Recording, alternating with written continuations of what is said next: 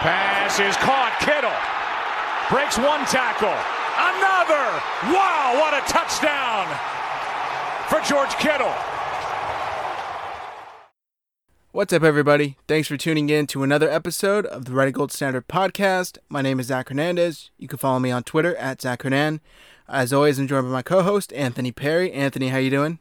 What's going on, Zach? What's going on, faithful? It is your boy Perry back with another edition of the Red and Gold Standard podcast. How's it going, Zach? I know we got a little bit to talk about on the ledger today. A lot of early playoffs or playoff early schedule stuff in particular. And I know it's early in the off season, but I'm really excited to talk about the Niners schedule. I think there's a lot to talk about. Obviously, there's a lot to talk about with any football game, but with the way the Niners schedule has already been laid out in particular, given that, you know, we know who they're going to play in the road and away games and home games and all that stuff, it's just, it's really exciting and I can't wait to get into it, man. So let's get it rolling. Yeah, um, I mean, Anthony kind of gave you guys a little preview today. Uh, in the next couple episodes, we will be doing a schedule kind of in depth preview. We're going to be breaking it up into quarters of the season. Uh, so today we're going to cover the first quarter. Um, so we're just going to kind of do like a little bit like, uh, you know, additions to the team, whatever um, kind of implications the game has, and just stuff like that, you know, kind of other aspects focusing on what the team's going through when they will be playing this game and key matchups. So, without further ado, Anthony, we can go ahead and get into week one. Uh, the 49ers open up the schedule at home against their division rival, Arizona Cardinals. Uh, Anthony, they had some pretty uh, major additions this uh, offseason, specifically adding uh, DeAndre Hopkins from the Houston Texans, wide receiver. What type of challenge does that bring to the 49ers defense with a team that's already relatively challenged at the defensive back position, and not challenged in the sense that the DBs are terrible, but just challenged in the sense that you don't have a lot of confidence that they could match up well against a guy like DeAndre Hopkins. And obviously, that's not to say that no DB can match up against Hopkins because let's face it, Hopkins is incredible. He's a top three wide receiver in the league.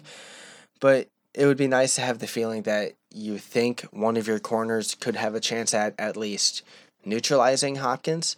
And with the way our DB room looks, I don't know if they could do that. And the pass rush is going to save him a lot. We obviously know what happened this past season when the Niners played the Cardinals. Kyler Murray had no time to throw in the pocket he's just naturally a scrambler as a quarterback. He loves to make plays with his feet and throw in the run and whatnot. So he he alone kind of negated the pass rush. But when the pass rush was hitting home, it really drove Murray out of the pocket, regardless of who he is as a quarterback. And now you bring that ability along with a wide receiver like Hopkins with cornerbacks who maybe aren't the most fluid in terms of movement and play style. Let's face it, Moseley still has a lot of growing to do. Witherspoon is a big question mark. K'Waun Williams is good in the slot, but he's not necessarily a shutdown slot corner against someone like Hopkins or, you know, even maybe Christian Kirk. And then obviously Richard Sherman, who's just only getting older. And that's not to say he's getting worse, but he is going to slow down. And that just happens as corners get older. It's part of the game.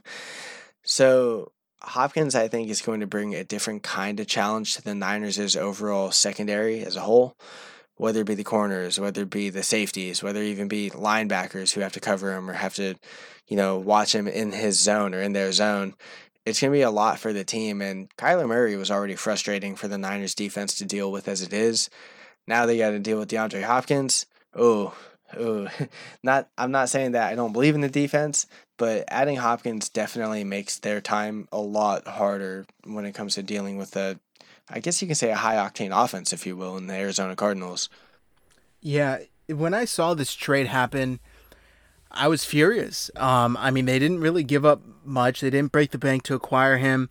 And just knowing that the 49ers will have to face him twice a year now, on top of already, you know, struggling to defend Kyler Murray, who is an extremely talented young quarterback, man, they, they're really setting him up nicely with some weapons around him.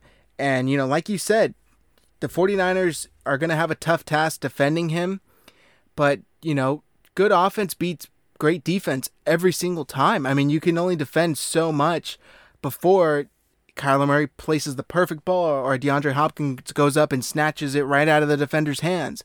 I mean, there's only so much you can do. So when I saw that happen, I just thought the 49ers have a lot on their plate when they do face the Cardinals.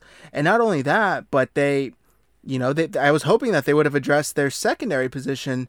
And I know that I asked this on Twitter, and we even did a, a video on it as to why they didn't. And uh, a lot of people were saying, you know, that they felt comfortable or, you know, the, the guys that they have are, are playing strong strongly. And I agree with that. I think they, they did play well. Like you said, they, they kind of benefited a lot from uh, a really, really strong defensive line. But I just hope that that, that continues because if not, they're going to have their hands full. Um, and, and, you know, the Cardinals have kind of proved they can put up points. So these, is going to be a, a, big matchup. Now, also, Anthony, in the draft, um, they added linebacker Isaiah Simmons out of Clemson. And obviously, this is their way of taking away George Kittle when the 49ers face them twice a year. Uh, what can the 49ers expect out of um, out of this rookie uh, Simmons, excuse me, when they when they face them?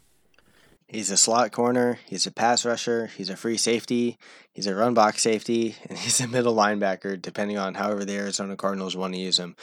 Isaiah Simmons is just he's a physical freak who can run fast, play hard, is very instinctive, and he just has a knack for being around the football. And when you're when you play for a program like Clemson, who obviously is just a championship caliber team, caliber team with championship caliber coaching, with guys who just breathe victory and all they want to do is just win and play hard. That's going to translate into the NFL very nicely for Simmons, and I think he's going to be a very solid player. His athleticism is going to cover up for a lot of maybe a lot of non instinctive things he's not ready for with the game yet, considering that he is a rookie. And obviously, he still has a lot to learn at the NFL level. So, that translation when it comes to going up against tight ends like George Kittle, or even just having to match up against athletic wide receivers like Deebo Samuel and now Brandon Aiyuk. I think it's going to be a challenge for Simmons. I think he's going to learn quickly that the defense he's playing with the Cardinals is nothing like the defense he had with Clemson and that's not to say that Clemson's defense was really good and Arizona's really bad, but the the difference level in between college really good and NFL really bad is pretty dramatic. So I will say that Simmons is going to have a lot of ground to cover because the Cardinals' defensive line is not that good outside of Chandler Jones. The secondary is pretty good with guys like Budda Baker and Patrick Peterson, but it still kind of has a lot of work to be done. So Simmons is a big plug and play player, but him alone isn't going to shore up the defense entirely. And yeah, I think they drafted him not just solely to stop George Kittle, but I think a lot of that purpose is to negate Kittle because we saw how I God the game when Kittle got hurt on like the fifth or sixth play of the game after he toasted Budda Baker. Oh, I think he was hurt on that play after he toasted Budda Baker. I think he scored a touchdown. Baker stood no chance, and Kittle just had the Cardinals' number all night long until he got taken out. And so it's like you go you go for a guy like Simmons, and now you're thinking, all right, now we have this guy who can just take out George Kittle. Well, we also got to deal with Kyle Shanahan, and Simmons can be this amazing athletic linebacker, hybrid safety who can get the job done, but he hasn't had to play an offensive coordinator like Kyle Shanahan, who has a weapon like George Kittle. And Shanahan is going to do everything that he possibly can to figure out Simmons' weaknesses and exploit the hell out of those weaknesses. So, again, Simmons is a great pick. He's a great addition, but I don't know if he's necessarily going to be ready to go up against a guy like George Kittle and Kyle Shanahan, who, quite frankly, are, are two of the best coach player combinations in the league, in my opinion. Yeah, George Kittle will definitely have the upper hand at least early on, and then I, I, expect this to be a pretty good matchup for the next couple of years to to come. Um, Simmons is a hell of a talent, like you said. You know he can line up anywhere. Uh, he was saying pre-draft, you know, I play defense, and I thought that was pretty funny. But he he's the Cardinals got the right guy. Let me let me just say that for the division they're in, um, the 49ers were the premier team in the division last year. How do you stop the 49ers offense? First of all, you take away George Kittle. Um, I don't think Simmons will be able to do that right off the bat, but I think that he's capable of at least matching up with him pretty well um, in the near future. So the 49ers are going to have some some battles on their hands on offense and on defense and things are already tough as we saw last year. I mean, uh, I said in the last YouTube video I did with Matt, uh, they could have lost both games easily.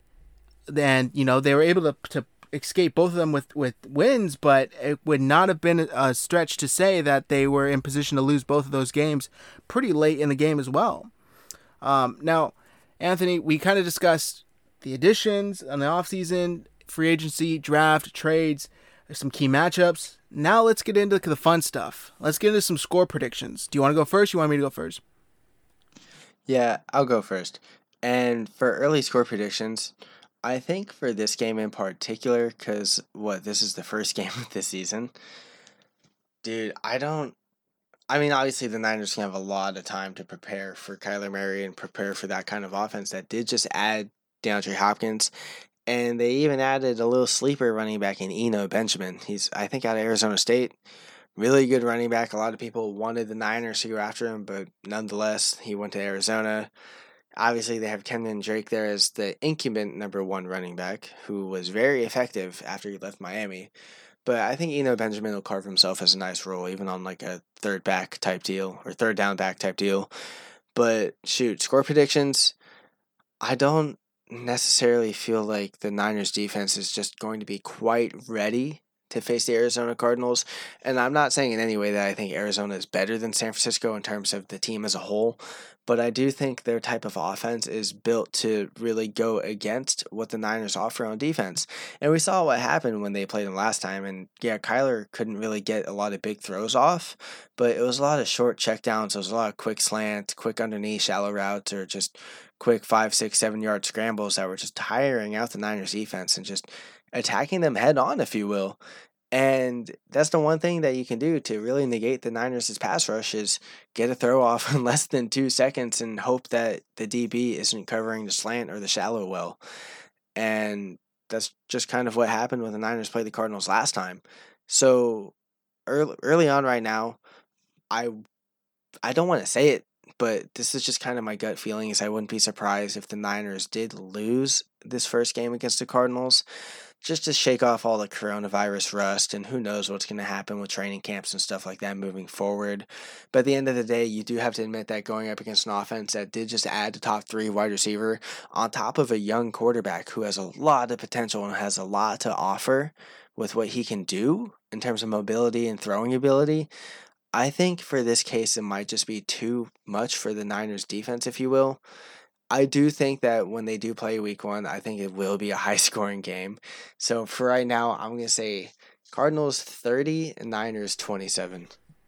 Okay, wow. You know, th- there were some high scoring matchups last season, and I, I could definitely see it.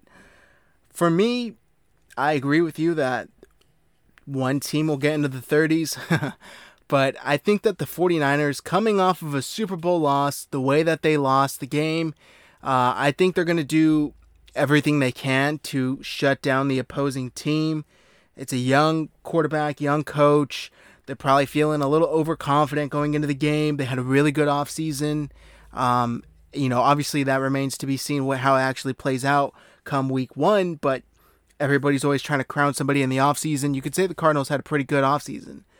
But I think that the 49ers come out hot. I think their their offense is uh, a gear up already from from last season, and that's before even even practicing together, even taking a step snap on the field. So I think the 49ers come out hot. They come out firing on all cylinders. Not only that, the defense not only hungry, uh, ready, and extremely eager to prove themselves as an elite defense. Uh, they probably heard for the last you know four or five months that they choked, they gave up this game, and this is going to be the first time they get to put on pads and go and hit somebody since then. I- am going to go 31 17 49ers. Um, I think the 49ers take this one easily. I think early on it might be a little close, but I think they pull away um, later on, second half, and they, they win this one comfortably. And it, it almost is, I'm thinking of the Rams game last season, the first Rams game, where the Rams came out and hit him in the mouth with the touchdown. They, you know, they hadn't allowed a 100 yard rusher or a rushing touchdown, I think it was, up until that point. And then, bam, they went and did it on the first drive. Everybody was kind of freaking out. It might be something similar to that, to where the Cardinals come out, they get an early score, they're feeling really good, and then the 49ers just completely shut it down. Um, I think that they're going to be, like I said, really eager to prove themselves. So I'm going 31 17 49ers. Now, Anthony, obviously, like I said, this is a divisional matchup. What future implications does this game hold? I think we could possibly be looking at the next coming of the big NFC West rivalry, like how the Niners and Seahawks were when those two teams were really in their prime. And yeah, again, I know I said that the Cardinals do have a lot of growing to do as a team and as a whole, but they are on the coming up. They're making all the right moves. Kyler Murray, I will expect, would grow very nicely, especially with DeAndre Hopkins, especially that they got Cliff Kingsbury in his second year in that system. God, that's a tongue twister. But a lot of the things are coming together for the Cardinals. The Niners are peaking at the right time. And honestly, I do think the Cardinals pose a bigger threat to the Niners in the NFC West than the Seahawks. And that's a lot of the reason why I think that the Cardinals and the Niners will be again will be the next big rivalry. And that's just the future implications I, I would say that really impact the Niners as a whole, you know, for the whole season. I'm not saying that the Niners or excuse me, the Cardinals are going to be division winners. I think they they might win it in the next season or two. But we're going to see very nicely, and we're going to see a team that's really going to rival the Niners. And again, this season, I wouldn't be surprised if they split split the team series one to one. But again, I wouldn't be surprised too if both games are really close. So I'm going to cap it off for the Cardinals, Zach. I do think that that rivalry is going to be like the Seahawks and Niners was in the day. Maybe it won't be as intense and as aggressive as those two teams were back then. But I do think the matchups and I do think the way things are going to play out for each teams are going to make both games very hard fought. You know, I'm so glad you said that because I feel the same exact way. I really do think the Cardinals have a pretty good chance of passing up the Seahawks this year, and I think that they're going to be, like I, I've said this this kind of this whole episode, they're going to be a tough test for the 49ers, and they're going to have their hands full dealing with them, dealing with their offense. Um, their their their defense is still a little porous. Um, they do have some talented pieces there, but it's not complete. So I think that's why um, I give the 49ers kind of the, the such a large win in this game. But I would not be surprised if they happen to split a game with them later on in the season. And yeah, you know, like I said, this could be the game, or excuse me, the matchup that decides the NFC West or decides, you know, anything like how we saw in Week 17 last year against Seattle. Um, so it's it's going to be interesting to see. And I think the real story here in the NFC West is who wins out of the Seahawks and the Cardinals. Because if the Cardinals sweep the Seahawks, man, they just took the torch right from them. They didn't even wait for them to pass it. They went and, and stole it. So that's going to be interesting to see. And I think the 49ers have a good chance in week one. But when the second time comes around, you guys are going to have to wait until the next episode uh, where we discuss that. Now, Anthony, week two, the 49ers traveled to the New York Jets to, to face them there. Um, you know, they had some pretty key free agency additions. Uh, they did add offensive lineman uh, Connor McGovern, I believe, if I'm saying that correctly. Uh, he was from the Browns, and you know he wasn't penalized once in 2019, and he allowed only one sack, so that's huge for their offensive line. And then they also signed uh, cornerback Pierre Desir. Now he's an underrated corner. He spent uh, last year with the Colts, and I think that he's a, a solid corner in this league. It's hard to find uh, secondary help that is you know solid and that's going to be able to play right away. Um, now, they also added, um, let's see, Mekhi Becton with their 11th pick and Denzel Mims with their 59th pick, uh, tackle and wide receiver, respectively. Uh, Anthony, what do all of these additions, what are they going to bring to the table when the 49ers face them? Who are you most concerned about in this matchup? Um, I mean, not to be disrespectful to the Jets, man, but if you want to be honest, I don't think there's too much to be afraid of when it comes to the Jets. They're a young team. Adam Gase is a okay head coach, I guess. Like Adam Gase has his moments, but he just can't seem to get it together, dude. Not in New York. And the Jets, the thing about the Jets, man, is that they have a lot of potential as an entire team to get the job done. But ownership and coaching, and it seems like chemistry just gets in the way of that team as as a whole unit, and it's just it really kind of is one of those games where you think the Niners could absolutely just brush it off, play 80% and still beat them by 30, you know what I mean? But for the sake of the podcast, man, if I had to pick one influential player when it comes to the Jets, it's Jamal Adams, dude. Jamal Adams was the guy that the Niners everyone wanted him to take. I think that was a Solomon Thomas draft that everyone wanted him to take. And I mean, this dude is just, he's like team player A who you would absolutely want to build around. And not that many people want to build around a safety, but that's just who Jamal Adams is. Jamal Adams is an outstanding character. He's an outstanding physical safety who knows how to lay the wood, knows how to cover, and knows how to go sideline sideline, just like a linebacker. And I would say he's definitely the scariest part of that entire Jets team in terms of defense because again, he he makes wide receivers and tight ends pay for entering his zone or matching up one on one against him, and he will make a name for himself and he will make himself known on the football field. So it's not Sam Darnold, it's not Le'Veon Bell, it's not Denzel Mims, with all due respect to Mekhi Becton, man. It's just that the Jets defense is really stingy, especially with Gregg Williams. I I think Gregg Williams still over there. But the point being is that the Jets do have a very stingy defense, and it is led by you know the biggest key cog on that team and Jamal Adams. So again, if there's anyone I had to fear, I would say it's Jamal Adams. Now that that's a great pick, definitely Jamal Adams, arguably the best safety in the game right now. Like like you said, I I, I really hope the 49ers took him in that draft. Instead, they went with Solomon Thomas. We all know how that's gone. Um, but I, I I messed up I totally messed up. We need to pay respect. Uh, the grandfather of the running back position himself, Frank Gore, also signed with the New York Jets this offseason, and we will be facing him when the 49ers travel to New York in week two. Um, it seems like he's just the gift that keeps on giving to the NFL, man. His body is still producing. I feel like at this rate, he's going to be playing on the same team as his son in a couple of years.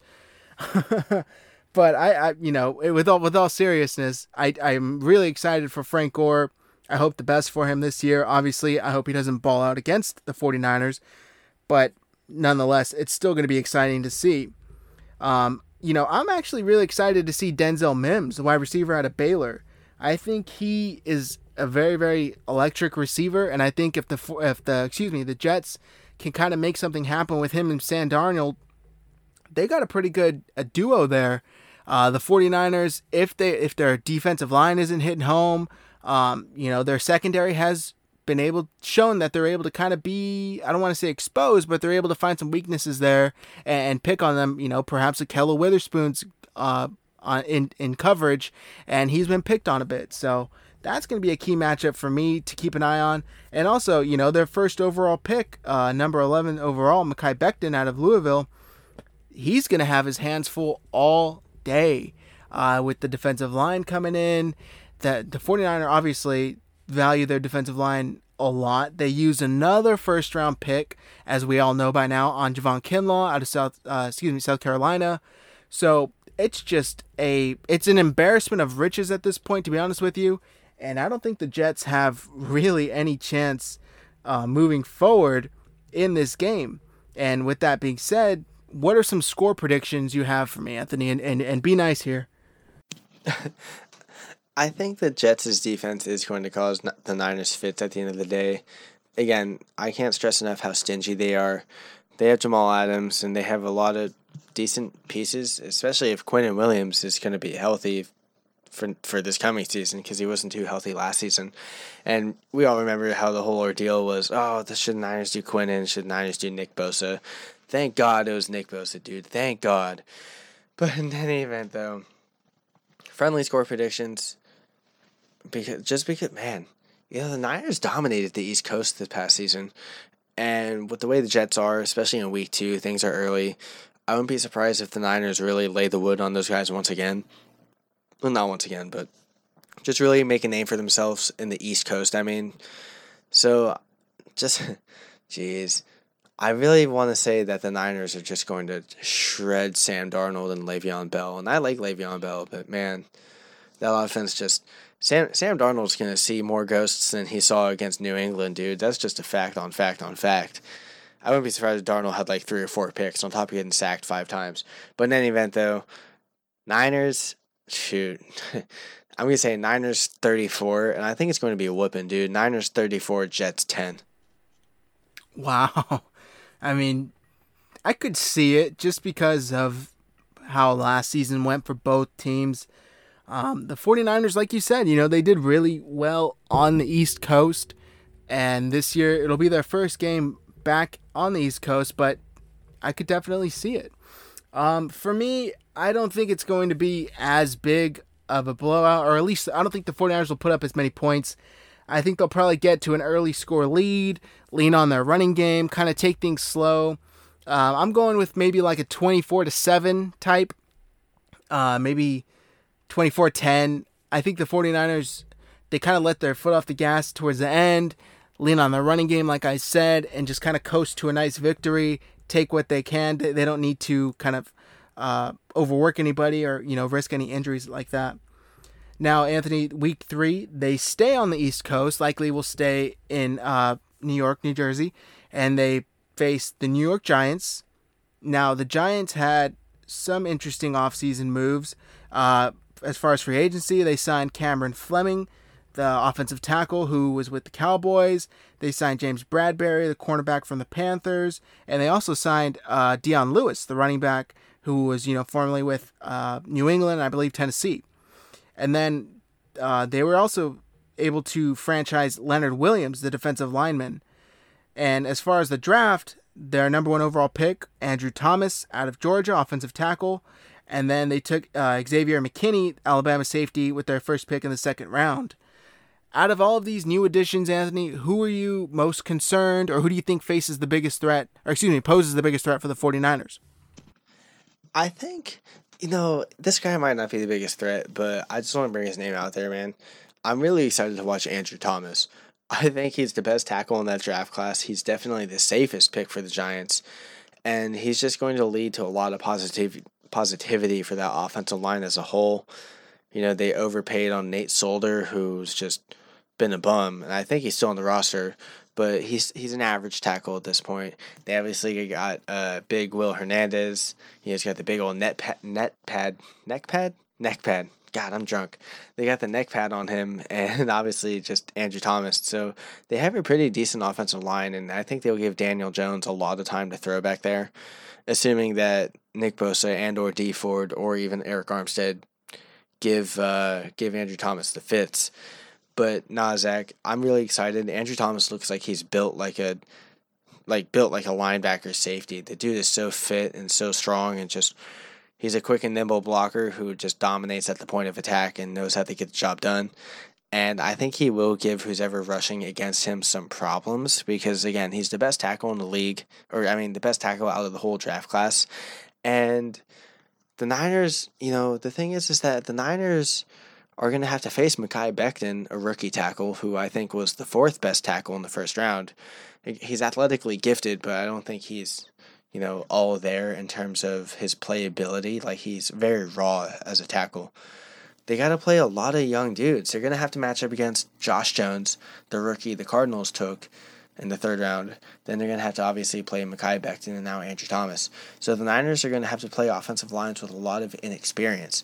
But I do think that a guy like Andrew Thomas is just plug and play, is an instant starter who isn't afraid to match up against any edge rusher. And I'm not going to say he's going to lock down Dee Ford or Nick Bosa, but I won't be surprised if we do see a pancake or two thrown out by him.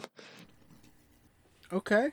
I like it. Um, that's going to be, you know, we've been saying the 49ers' biggest strength is their defensive line, and that's going to be a battle for sure in the trenches. For me, I think the key matchup is James Bradberry, their newest corner signed uh, from Carolina. He got a pretty fat contract, man, a, a three year, 45 million contract with $32 million guaranteed he's you know immediately becomes one of the highest paid corners in the league so a lot is going to be asked of him and i think he, he comes into that situation immediately becoming their number one corner and the 49ers if they don't play their cards right if jimmy is having an off day if he misses things as he's been known to do you know, James Bradberry could pick on him and kind of take advantage of that. So that's definitely some uh, a key matchup for me is the wide receivers against James Bradberry. And you know, like I said, he could take advantage of a bad throw, a bad read, whatever it is, and and pick one off.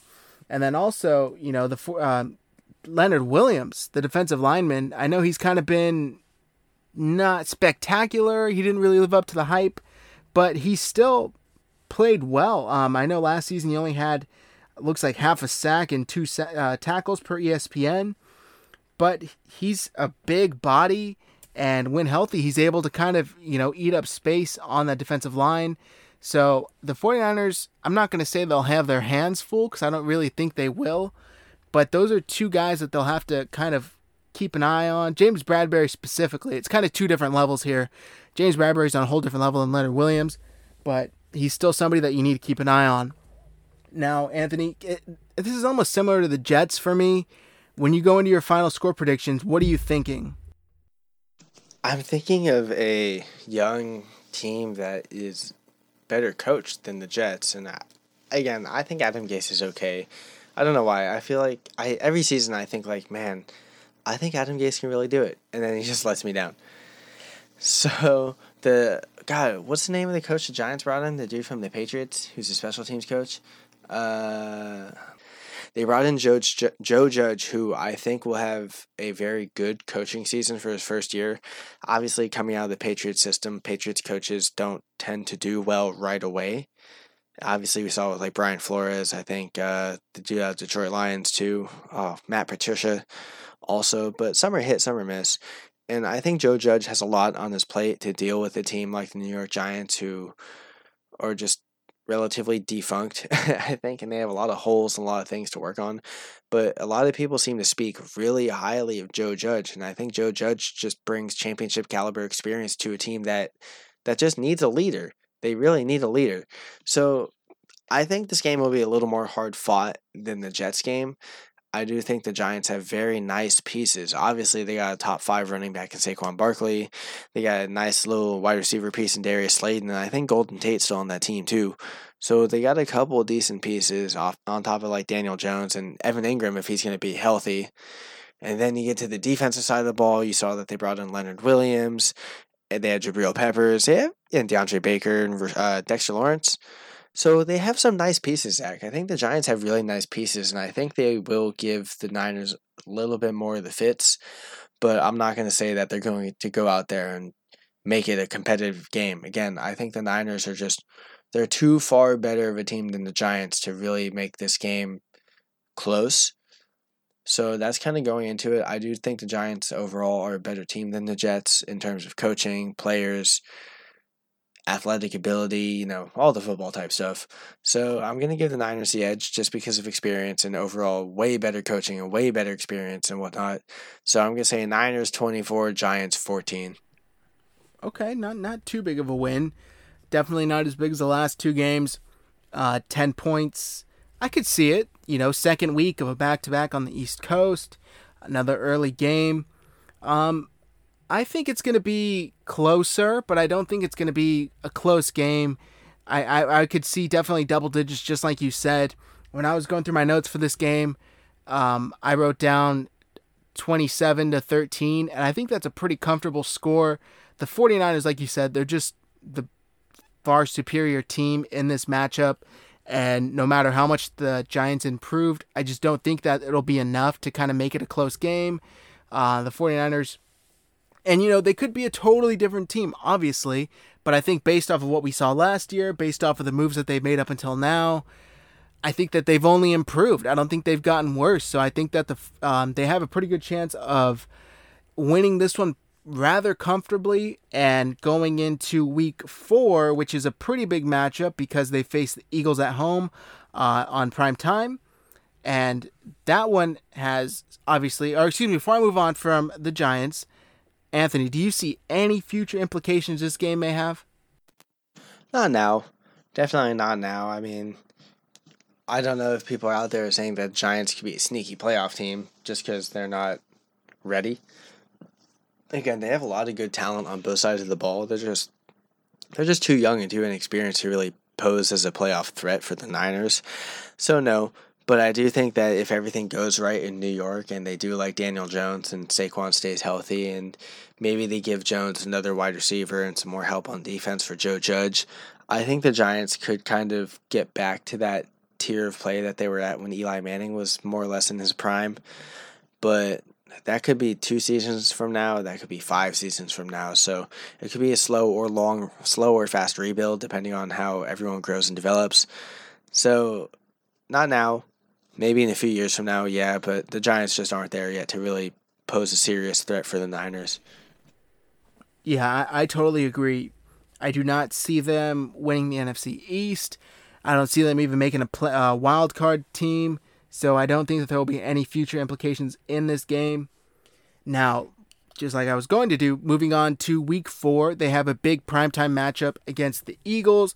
They come back home across the country uh, from the East Coast back to the Bay Area. Um, Anthony, the Eagles had an interesting offseason, um, particularly in the draft. They didn't really have too many big free agency signings, although they did trade for Darius Slay, the cornerback from the Lions, which I thought was a fantastic trade. But they used their first round pick on wide receiving, uh, wide receiver, excuse me, uh, Jalen Reagor from TCU, which was a good pick. I really like that pick. But then they used their second pick, 53 overall, on Jalen Hurts out of Oklahoma. How do they think this helps them now? Jalen Hurts is like he's like that superhero off the bench that you want to step in and be a leader in case the big name guy like Carson Wentz gets hurt. And I, God, dude, Carson Wentz cannot stay healthy, and I won't be surprised if he gets hurt again at some point in the season, just because he's quote labeled as injury prone, but he's kind of lived up to it somewhat. So yeah, the Jalen Hurts pick seems a little weird, but if this kid steps in and balls out when Wentz is gone, I wouldn't be surprised if there's a quarterback dilemma building up in Philly. And look, I know that's a lot of disrespect towards Carson Wentz. I mean, before his injury, I think what the Super Bowl year, he was having an MVP caliber season, and then obviously it just kind of went down from there. But you got to stay healthy if you want to make it big. And the Eagles got kind of lucky that Nick Foles just had that career resurgence in the playoffs and near the end of the season. But Jalen Hurts might not be Nick Foles. Jalen Hurts could end up being like Nick Mullens or CJ Beathard, you know what I mean? It could be pretty bad. So it's a weird pick, but I also do think that it's like I feel like it's one of those like low risk, high reward type picks, even in the second round, where it's like, all right, here's a quarterback who a lot of people are saying, oh, he's a wide receiver, but we all know how that works out. If Jalen Hurts translates as a really nice quarterback and a really good backup, I wouldn't be surprised if the kid is just getting starting snaps at some point in his career in Philly because again, Wentz can't stay healthy. Hurts has proved he can show up in big moments, and Hurts has also proved he is he's just a natural born leader in Alabama who knows how to step up and be the man. And that's exactly what Philly needs. It seems like there's some drama building up with the fact that Wentz might not like his team or like his teammates or you know who knows? Maybe I'm just reading too much into it. But yeah the Hurts pick is weird. But when you look at the big picture Hurts could be a really nice addition for that team at some point in the future. I mean it, it, it makes a little more sense when you explain it like that. Obviously I know Carson Wentz has been relatively injured throughout his career. Uh, it seems like he hasn't really been able to stay on the field for extended periods at a time but still, I thought spending such a, a high pick on a quarterback when you have a guy like Carson Wentz, it, it, it's head scratching to say the least. Not only that, they are massively depleted at the wide receiver position, and this is one of the deepest wide receiver classes that we've seen. I, I thought they would have taken a wide receiver for sure. I know they took one in the first round, but I, I thought they should have taken one again. I mean, they were having guys signed off the street play last year and it obviously hurt their season. It hurt their chances of moving forward. Um, and I was surprised. I mean, it it, it kind of reminds me of the Packers trading up to take Jordan Love when they have so many holes on defense. You know, Aaron Rodgers doesn't have a number one target to go to. And on on a smaller scale, I could definitely see the relation there. But I think that the uh, the Eagles, excuse me, that game's going to be a pretty big matchup for the 49ers. You know what it reminds me of? It reminds me of the, I want to say it was week four I could be wrong. Week four, week five matchup against Cleveland last season. Uh, the first 49ers primetime game of the year was Monday Night Football. There was a lot of pressure. People were saying this was the biggest game held at Levi Stadium to date. And the 49ers came in and just blew it out of the park. Uh, they they you know started off the game with an interception and then a touchdown, or excuse me, a touchdown and then an interception. And I I'm not sure if this game's going to go quite like that. Um, but who are some key matchups, Anthony, that you think the 49ers either need to keep an eye on or will look to exploit? I think they could exploit the Eagles secondary outside of the Darius Slay matchup. They brought back Jalen Mills. I think they have Rodney McLeod who's going to play safety. They have a guy like Avonte Maddox who's a fast corner, but he's not technically there yet, I'd say. And we saw that the Eagles secondary was just absolutely getting feasted upon this past season. And that's why they traded for Darius Slay. But adding one guy isn't going to fix the entire problem. It can fix one side of the field or a one on one matchup, but it won't fix the entire problem. So I think the Niners have a really juicy matchup against that secondary. I wouldn't be surprised if Jimmy Garoppolo has himself a day. But I also wouldn't be surprised if Jimmy Garoppolo gets knocked out of the game with some kind of minor injury just because of that defensive line. They have Fletcher Cox. I think they might have lost Brandon Graham, unless he's still there. But they have Fletcher Cox and they have Derek Barnett. They have a couple of really nice pieces on that defensive line. Obviously, Cox is a top two tackle in the entire league. He's just an absolute game wrecker at his position. And that defensive line, whether they have good pieces or they have bad pieces, they're going to get the job done. And Fletcher Cox, I can't stress it enough, man. He's like he's like if you put DeForest Buckner's like athleticism with like Geno Atkins' strength and just Damon Harrison's like run stuffing. Like he's just like the perfect interior defensive lineman for any team. And if I had any one player to fear on the Eagles, offense or defense, even after some of their draft picks like Jalen Reagor and I think Quez Watkins and obviously Jalen Hurts, anyone. Oh, and they got Marquise Goodwin too. They also got Goodwin. That's also key, kind of a low key key addition they got from the Niners. But if there's one person I have to fear, man, it's it's Fletcher Cox. He's going to cause a lot of problems for our offensive line.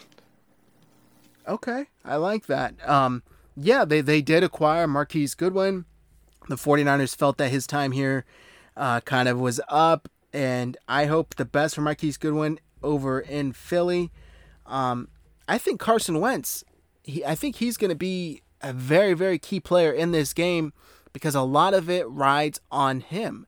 Um, if he's able to come out and have a good game and play at that high level that he's shown he can play at, I think the 49ers are going to actually have their hands full this game. Um, and, you know, like you said, their first round pick out of uh, Jalen Reagor, he can be a big threat as well. The 49ers need to have their their defense, you know, intact. They need to have them bring their A game. And there's a lot of pressure, a lot of excitement, nationally televised game. Uh, there's a lot that's going into it more so than just the actual X's and O's of the game. The 49ers are coming off of two games on the East Coast, a lot of travel, coming back. They do have the extra day of rest, but you still got to take it all into consideration. And, you know, I think that the 49ers will probably look to attack their secondary, like you said. I know they traded for Darius Slay, but whoever is opposite of Darius Slay, they'll probably look to attack. And also their running game. I know that the Eagles have that stout defensive line, but I think the 49ers are pretty com- confident in their offensive line and their running scheme to where they feel that they could probably run the ball on just about anybody. So I, I'd like to see them attack that. But I actually, here, I'm going to call it right now, right here. I think this is going to be Brandon Aiyuk's coming out game. I think he's going to come out, have 100 yards, a touchdown, and he's just going to come out and show exactly why the 49ers traded up to get him in the first round. And not only is he going to show it to the um, to to the Eagles and to the 49ers, but to the whole world. I mean, this is going to be a key game, nationally televised, and I think that he's going to have his coming out party. And it couldn't be at a bigger time uh, for me because you know I just love when rookies come out and show everybody what they're made of, especially like I said, nationally televised game. Now, with that all being said, Anthony, let's go ahead and get into some final score predictions of this Eagles 49ers matchup. I'm going to say it just because I think it's going to be not a shootout, but I think it's going to be a pretty tight game. I'm gonna shoot. I'm gonna say Niners twenty four, Eagles twenty one. I'm gonna say it's gonna be a three point game that's gonna come down to a game winning touchdown by the Niners. I think Garoppolo is going to lead his first fourth quarter comeback of the season for the team. And look, the Eagles, they're to be feisty and they're to be ferocious. Bottom line, they're a championship team still. They have a lot of championship pieces. They are a excellent organization in terms of team building and in terms of just keeping their players happy. And I think those dudes are going to be re- ready to show up and ball out. And yeah, they got to travel to the West Coast, but that's no excuse for a team that just came off Super Bowl a couple years ago. And they're just built to win. And I think they're built to play hard. And they're going to give the Niners the toughest challenge of the season. I know I mentioned Kyler Murray was a problem for the Niners in week one, but that's just him. I'm talking about the entire team for the Eagles, man. That defense is stout. The offense can definitely boom now that they added a lot of speed and a lot of athleticism. Like I said, Marquise Goodwin and Jalen Reagor and my guy JJ Arcega Whiteside, who I want to really perform because I really want the Niners to get him. But in any event, they have a lot of potential to really boom or bust on offense, and they have a lot of potential to just shut down offenses on the defensive side of the ball. I don't think it's going to happen for the Niners. Like I said, I do think the Niners are going to win 24 to 21, but it's going to be a hard heartbreaker? No. It's going to be like a like a heart pounder. It's going to be one of those like it's going to be a really exciting game, man. It's going to be really like one hell of a ride. You know, I think this is going to be a high scoring game. I, I, I think this is going to be a fun game for the 49ers. I think they're going to have their hands full, like I said. Um, a lot's going to ride on it. I'm going to go I'm going to go 31 27 49ers. I think that they win this one kind of later in the game. I think they're going to kind of be going uh, shot for shot, matching each other on until about midway through the fourth quarter. 49ers pull ahead and just kind of keep it, um, kind of uh, keep off a, a late Eagles resurgence, trying to take the lead, trying to win the game. But it's going to be a fun game, and probably the first of many for this season, looking at the schedule. But I think the 49ers, I don't think it would be that hard to see them starting off the season 4 and 0. Uh, I mean, last year they started off 8 and 0, but every season is different. But looking at these four games right here, um, I think definitely the Cardinals and the Eagles pose the biggest threats for them to lose. I do not see them having that hard of a time winning against the Jets and Giants, although it is on the East Coast and that's always tough for a West Coast team. Uh, but this team did well on the East Coast last year, so I don't envision it being that big of a problem.